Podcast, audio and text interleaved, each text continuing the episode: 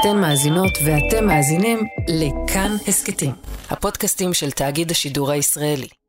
היום שאחרי, שתי המילים שלא מפסיקים להזכיר בימים האחרונים, להבדיל, לי זה מזכיר את הביטוי אסטרטגיית יציאה. זוכרים אותו? הביטוי הזה שליווה אותנו בימי הקורונה. אז מהו היום שאחרי, ואיך הוא ייראה? מה ישראל רוצה שיהיה ביום הזה שאחרי? מבחינת בנימין נתניהו, נראה שהמסר כבר ברור. אני לא אתן לישראל לחזור על טעות אוסלו. לא אתן שאחרי ההקרבה האדירה של אזרחינו ולוחמינו, נכניס לעזה מי שמחנך לטרור, תומך בטרור, מממן טרור. עזה לא תהיה לא חמאסטן ולא פתחסטן. הוא אפילו השווה השבוע בישיבת ועדת חוץ וביטחון בין מספר הנרצחים בפיגועי טרור איומים באוטובוסים מתפוצצים ומחבלים מתאבדים אחרי הסכמי אוסלו לאירועי טבח שבעה באוקטובר. למה הוא עשה את ההשוואה הזאת בין האירועים? למה הוא קושר ביניהם? אולי לקראת ועדת חקירה? ומה במישור המדיני? נתניהו אומר מה לא, הוא לא אומר מה כן, מה כן הוא רוצה שיהיה ברצועת עזה לאחר המלחמה.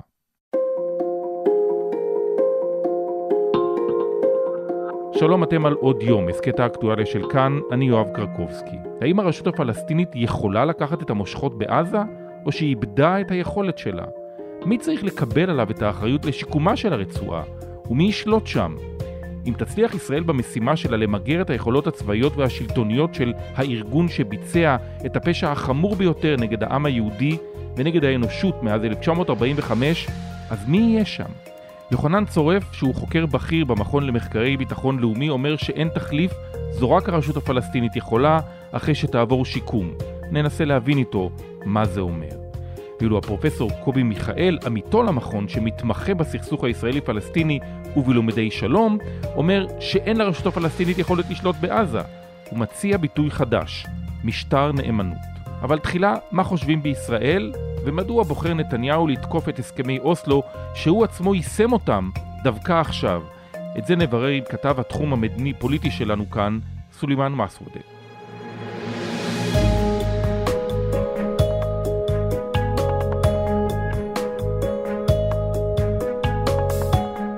שלום סולימאן מסוודה. שלום יואב. לפי ההצהרות של הדרג הצבאי וגם הדרג המדיני, המלחמה תארך לפחות חודש, אם לא יותר, אבל נתניהו מסמן כבר יעדים ליום שאחרי המלחמה. עוד לפני שנדבר על המסרים שלו, למה בעצם בכלל עכשיו? מה פשר העיתוי לדבר עכשיו על היום שאחרי? לדבר על היום שאחרי הייתה בקשה אמריקנית לא עכשיו, יואב, אלא מהיום הראשון שבו יצאה ישראל למלחמת חרבות ברזל. ובדרך כלל גם במלחמות אתה צריך לדעת מהי נקודת היציאה שלך ומה היום שאחרי, במיוחד באזור כמו עזה. והאמריקאים לחצו על נתניהו לתכנן את היום שאחרי. אגב, יש כאן גוף שמומחה וזו העבודה שלו לעשות את זה במשרד ראש הממשלה, שזה המל"ל, המטה לביטחון לאומי, ויש שם צוותים שמתכננים את היום שאחרי. ונתניהו גם הבין שבסופו של דבר כשאתה מסיים את המלחמה יש ואקום שצריך למלא בעזה ויש כמה גורמים שמעוניינים כמובן חמאס שעדיין חושבים שהם יהיו בעזה ביום שאחרי אבו מאזן והרשות הפלסטינית מדינות ערב וגם כאן בישראל בתוך הממשלה מי שחושב שצריך לחזור לעזה ו...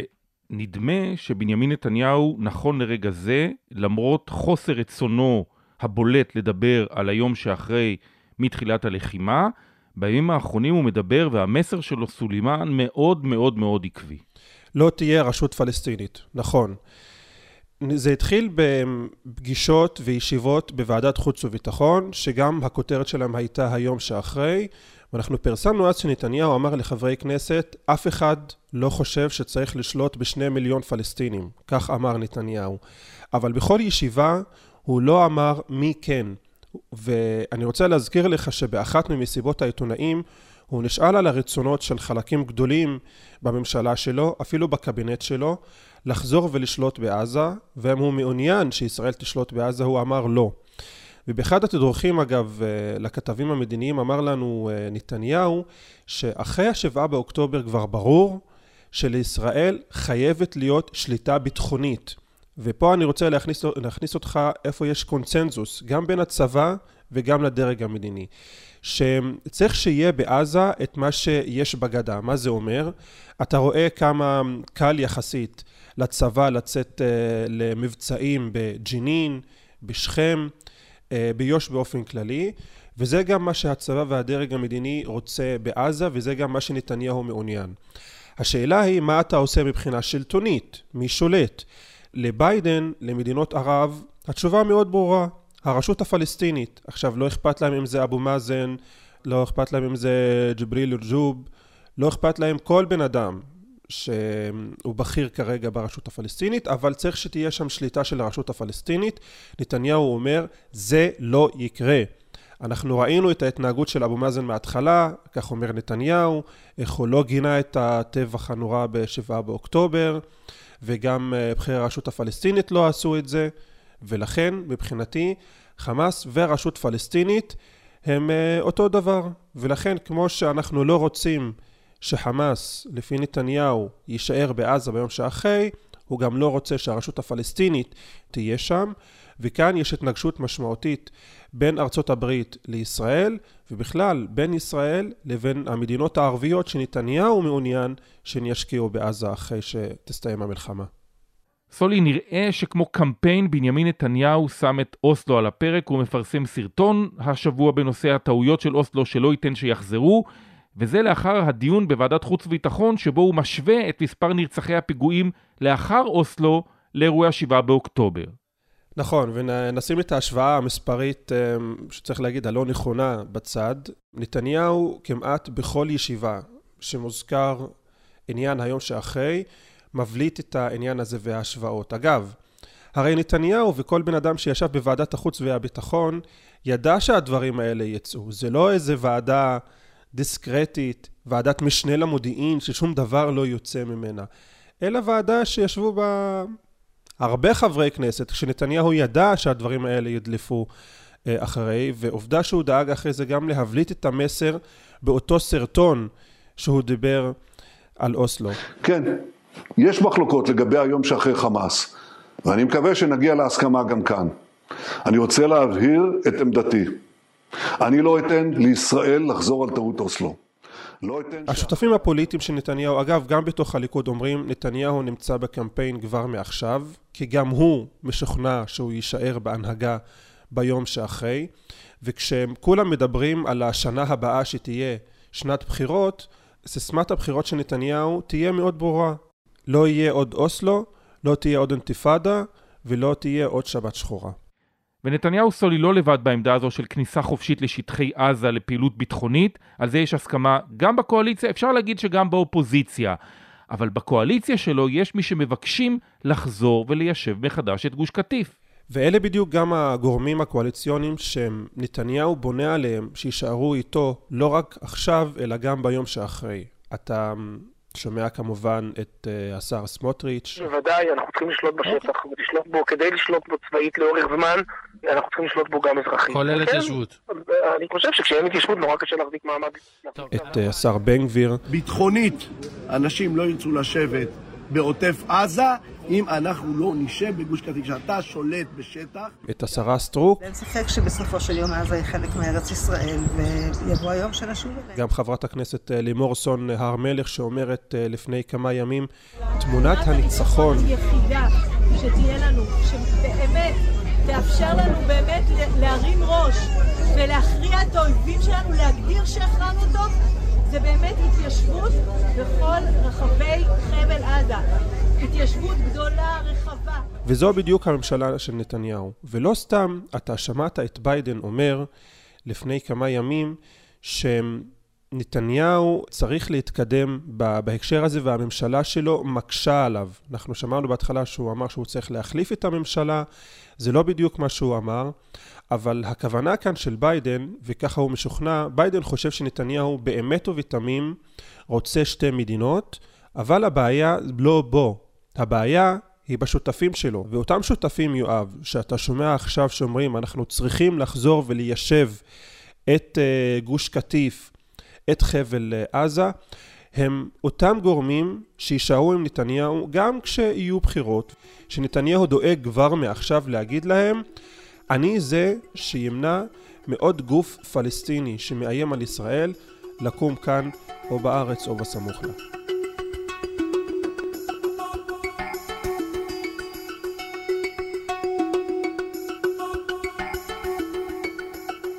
סולואן מסוודה, תודה רבה לך. תודה יואב.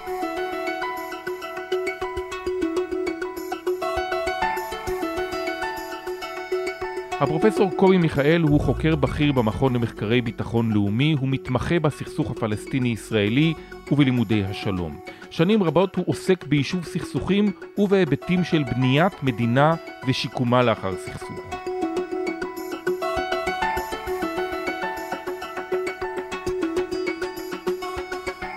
שלום לפרופסור קובי מיכאל. שלום שלום. האם אתה רואה דרך ליישב בין העמדה הישראלית הנוכחית לבין העמדה האמריקנית בסוגיית השלטון בעזה ביום שאחרי, כשישראל אומרת לא רשות פלסטינית, מבחינת ביידן, זאת יכולה להיות הרשות הפלסטינית. אני חושב שניתן uh, למצוא איזושהי דרך uh, שמתחברת גם uh, לחזון האסטרטגי של הנשיא uh, הנשיא ביידן בנוגע לארכיטקטורה האזורית, חזון שהיינו בדרך למימושו טרם השבעה באוקטובר, כאשר הסוגיה הפלסטינית אה, מתארגנת או מטופלת אה, תחת המטריה של הארכיטקטורה האזורית החדשה הזאת. ומאחר והנשיא ביידן מדבר על אה, רשות פלסטינית מחודשת, נראה לי שזאת התחלה של הידברות לקראת הבנה לגבי מה זו רשות פלסטינית מחודשת. כי ברור שהרשות הפלסטינית אה, בגדה המערבית, אה, א', איננה יכולה לקבל על עצמה את האחריות לניהול הרצועה, ב', איננה רוצה, וג', איננה ראויה. היא רשות מאוד בעייתית בעיניי, גם בגלל אה, בעיית, הבעיה התפקודית שלה, גם בגלל כל מה שקשור ללגיטימציה שאין לה בקרב הציבור הפלסטיני, ובעיקר בגלל שהיא בצורה כזו או אחרת תומכת בטרור. אני מזכיר שעד היום אה, לא יצא ולו אה, גינוי אחד אה, מטעם הרשות הפלסטינית או מי שעומד בראשה, והסמי גינוי הזה ש... שהיה, הגינוי הרפה, שבו הוא כתב שהמעשה שעשתה חמאס איננו מייצג את העם הפלסטיני, נמחק אחרי שעתיים בגלל שהוא הותקף מכל הכיוונים. ולכן זאת רשות פלסטינית שצריכה לעבור סוג של, של פירוק והרכבה מחדש. ואני חושב שבוודאי בטווח של החמש שנים הקרובות אנחנו צריכים לחשוב במונחים של שתי ישויות פלסטיניות, האחת ברצועת עזה והשנייה באיו"ש, שכל אחת מתמודדת עם, עם בעיותיה הייחודיות, ואולי אחרי חמש שנים, כאשר תתייצב אדמיניסטרציה טכנוקרטית יעילה בחסות איזשהו משטר נאמנות בינלאומי ברצועת עזה, ותתארגן רשות פלסטינית אה, מחודשת באיו"ש, תחת המטריה הזאת של הארכיטקטורה האזורית, אפשר יהיה לדבר אולי על איזושהי פדרציה פלסטינית שמורכבת משתי מדינות, מדינת עזה ומדינת הגדה, ובהמשך היא אולי תוכל להפוך לכל פדרציה אה, ירדנית פלסטינית, אבל זה עוד חזון למועד.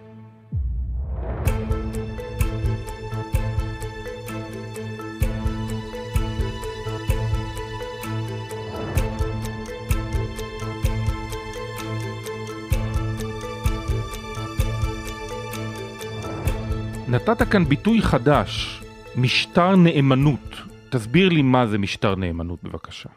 משטר נאמנות זה בעצם אה, גוף, ישות, אה, שמקבלת מנדט, אחריות מהקהילה הבינלאומית, או בהתארגנות אה, מוסכמת של רכיבי המשטר נאמנות הזאת, לניהול של טריטוריה ואוכלוסייה. והיא בעצם אמורה, המשטר הנאמנות הזה אמור להכשיר את הטריטוריה והאוכלוסייה שעליה הוא מופקד לשלטון עצמי. עכשיו, אני חושב שכשמדובר על משטר נאמנות בהקשר של אה, רצועת עזה, צריך לחשוב על איזושהי ישות שיש בה רכיבים של כמה שחקנים אזוריים מאוד מאוד חשובים, אני מתכוון למדינות ערביות, אה, ארצות הברית וכמה מדינות אירופאיות מובילות, כמו צרפת, גרמניה ובריטניה. אסור שקטאר וטורקיה יהיו חלק ממשטר הנאמנות הזה. זאת הזדמנות אה, לייצר כאן אה, איזה שהם איזונים חדשים. התפקיד של קטאר וטורקיה הוא מאוד בעייתי בהקשר של רצועת עזה וחמאס. ומשטר הנאמנות הזה אה, בעצם ינהל את הטריטוריה ואת חיי היומיום של האוכלוסייה, הוא קודם כל ינסה לארגן את הכאוטיות שנמצא שם ביום שאחרי המלחמה, אחר כך יתחיל לעסוק גם בשיקום הרצועה, ובמקביל יחנוך אדמיניסטרציה טכנוקרטית מקומית שמתבססת על עזתים, שתוכשר ותאומן לקבל את האחריות לניהול הטריטוריה והאוכלוסייה, ויועברו אליה באופן הדרגתי ואחראי אה, סמכויות, עד שהיא תוכל להגיע למצב שבו היא יכולה לנהל באופן עצמאי ומוחלט את הטריטוריה ואת האוכלוסייה, וזה תהליך שלדעתי ייקח לא פחות מחמש שנים. תושבי עזה יקבלו משטר זר בינלאומי כזה? א', אה, יכול להיות שכן, אני לא יודע לחתום על העניין הזה, אבל אה, מי אמר שצריך לשאול את תושבי עזה? אני רוצה להזכיר שתושבי עזה הם חלק מן הבעיה. תראה, מה שאנחנו רואים היום ברצועת עזה זאת מציאות שבה אין הפרדה בין האוכלוסייה לבין חמאס. אין מצב כזה שבו ברצועת עזה, שהיא בעצם סוג של ישות מדינתית, יש מה שנקרא מדינה אזרחית שמתנהלת בחיי היומיום שלה, ויש איזשהו אפרטוס צבאי שהוא אה, מתנהל כשלעצמו, והוא אה, נניח אמור להגן על ה... על התשתית האזרחית או על המדינה האזרחית הזאת. אין דבר כזה. כל התשתית, כל רצועת עזה, רצועת עזה עילית ורצועת עזה תחתית, היא אה, תשתית צבאית של החמאס. אנחנו מוצאים את, אה, את החמאס כמעט בכל בית, שלא לדבר על המתקנים הציבוריים האזרחיים. בתי ספר, בתי חולים, מרפאות, אה, מתקנים של אונר"א, אפילו בתי קברות אם תרצה, אוקיי? מסגדים, הכל, חמאס נוכחת שם בכל מקום. ובעצם יש כאן איזשהו מארג מאוד מאוד צפוף ומהודק של אה, תשתית הטרור והתשתיות האזרחיות, ולכן לאוכלוסייה של רצועת עזה יש אחריות לגבי המצב שנוצר, ואני לא בטוח אה, שאנחנו צריכים, אה, מה שנקרא, לתת יותר מדי משקל למה חושבים תושבי רצועת עזה בהקשר הזה.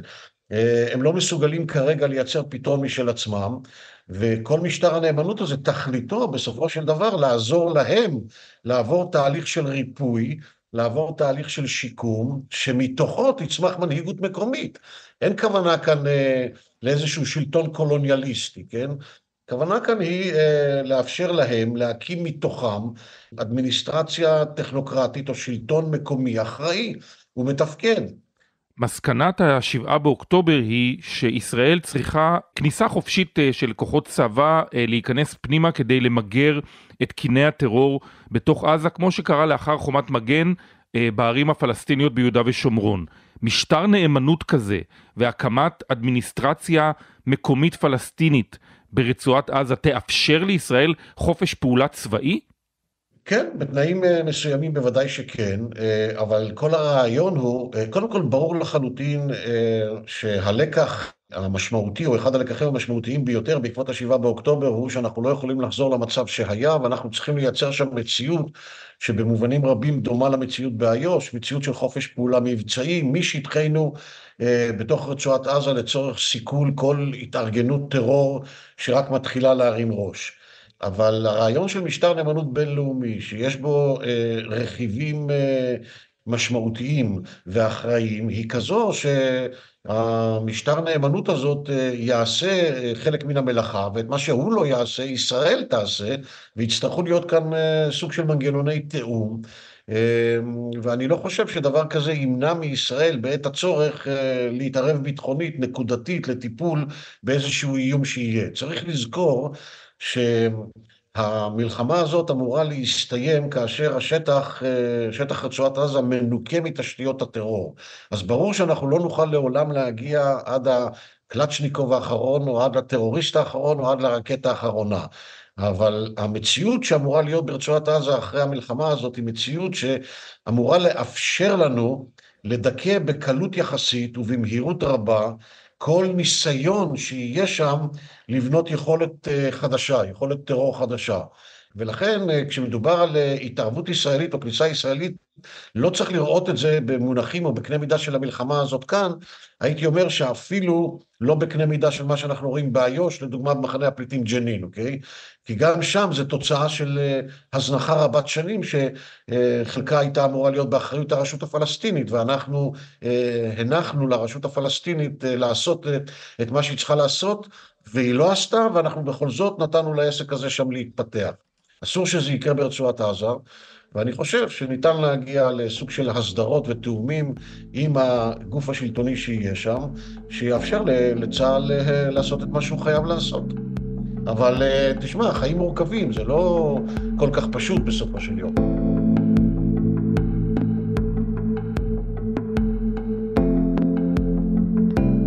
הפרופסור אה, קובי מיכאל, תודה רבה לך. בשמחה, להתראות.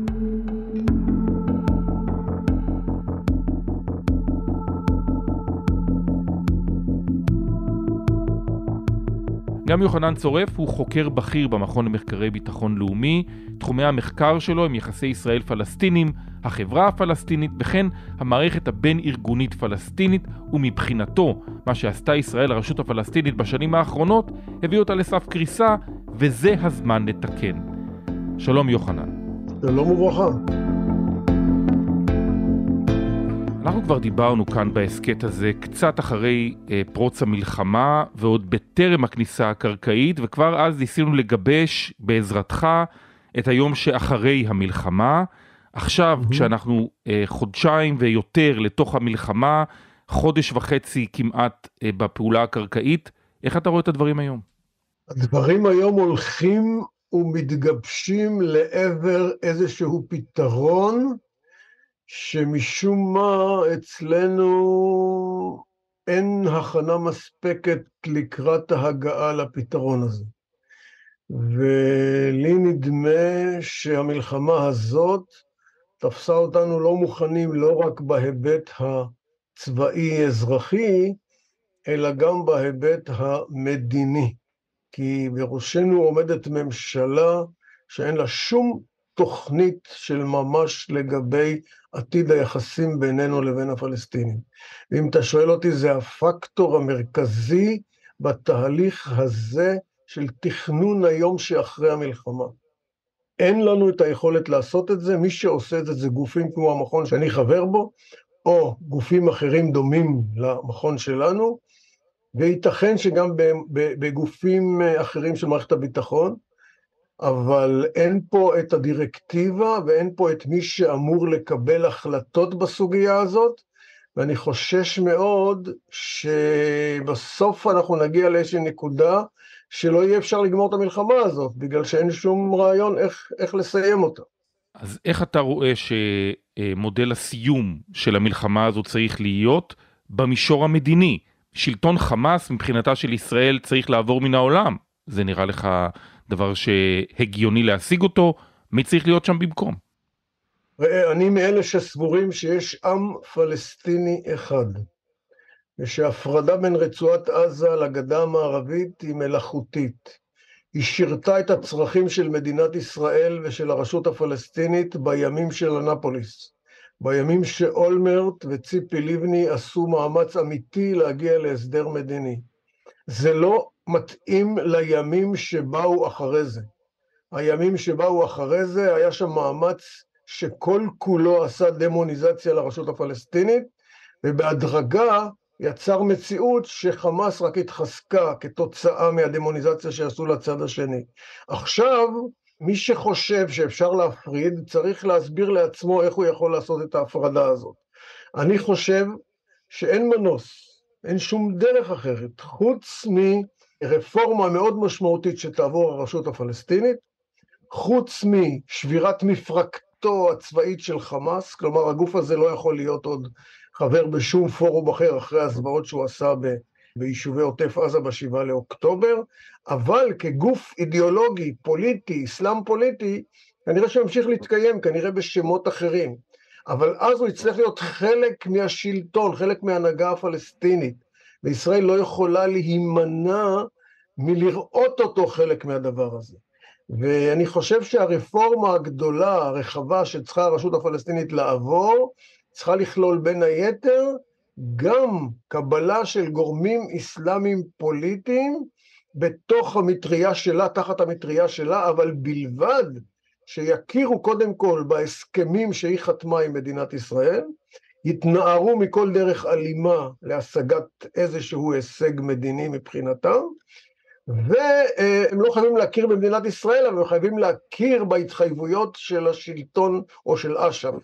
ולכן אני חושב, אולי בסופו של דבר, המלחמה הזאת תביא אותנו לאיזשהו מקום ש, שאפשר יהיה איכשהו למצוא איזה נוסחה לדו-קיום משותף בין שני הצדדים.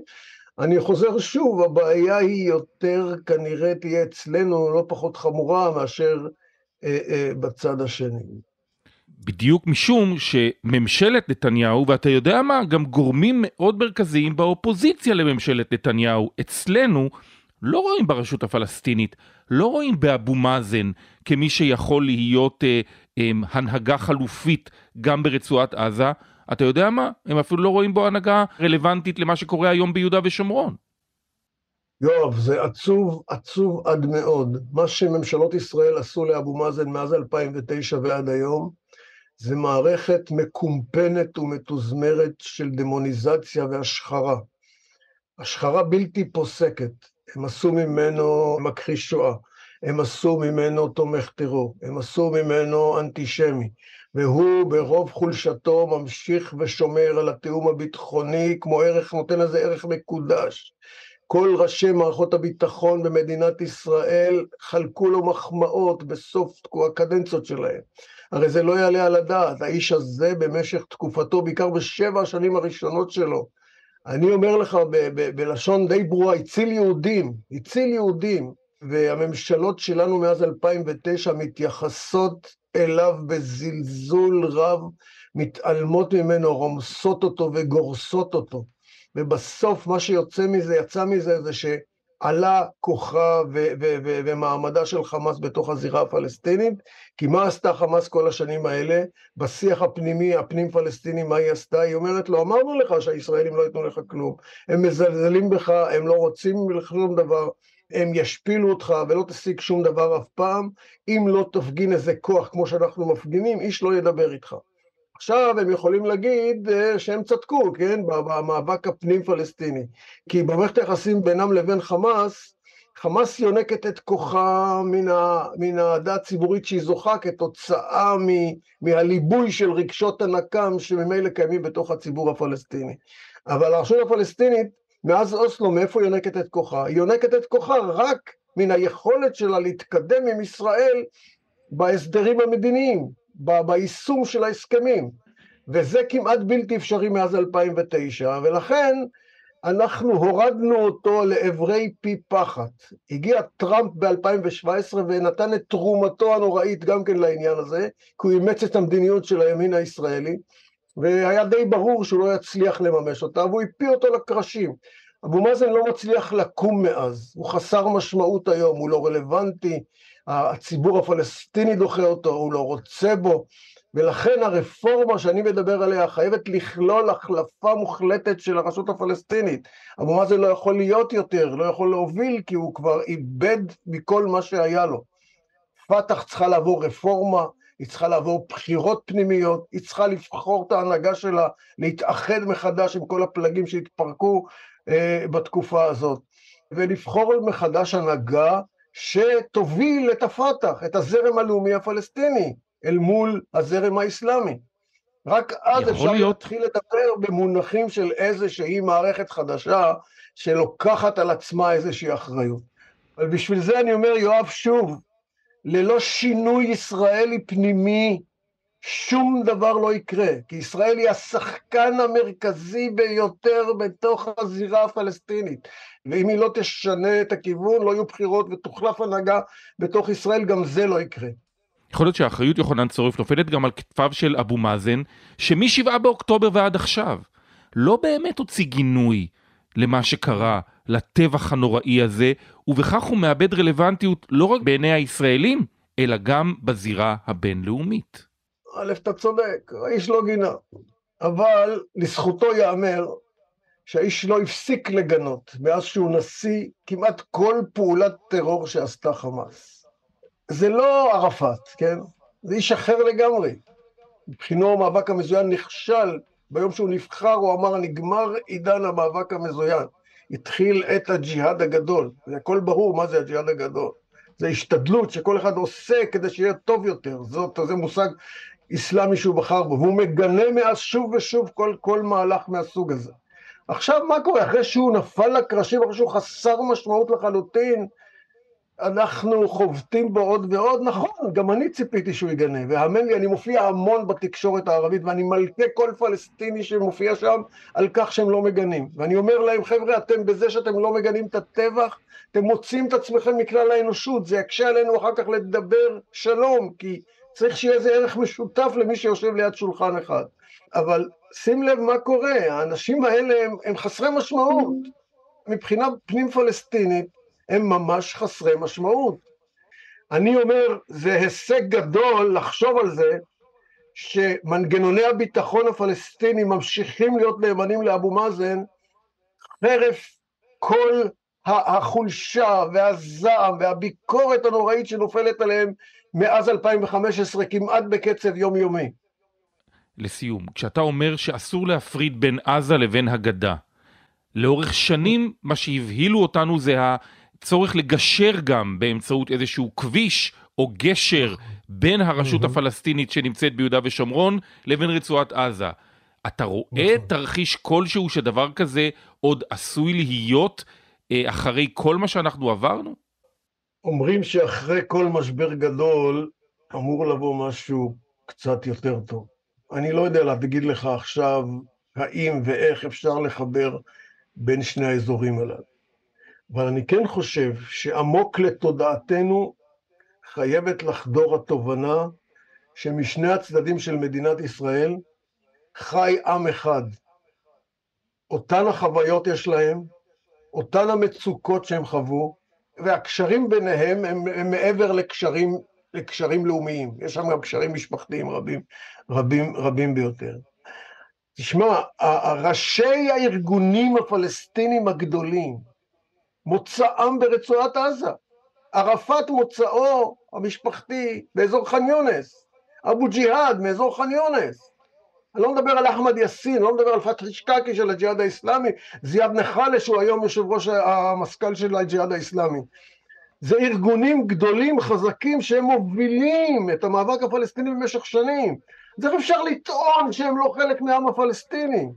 זאת הפרדה מלאכותית שישראל עשתה בגלל שנוצרה איזו קוניונקטורה ב-2007 ששירתה את האינטרס הישראלי פלסטיני, של הרשות הפלסטינית באותה עת.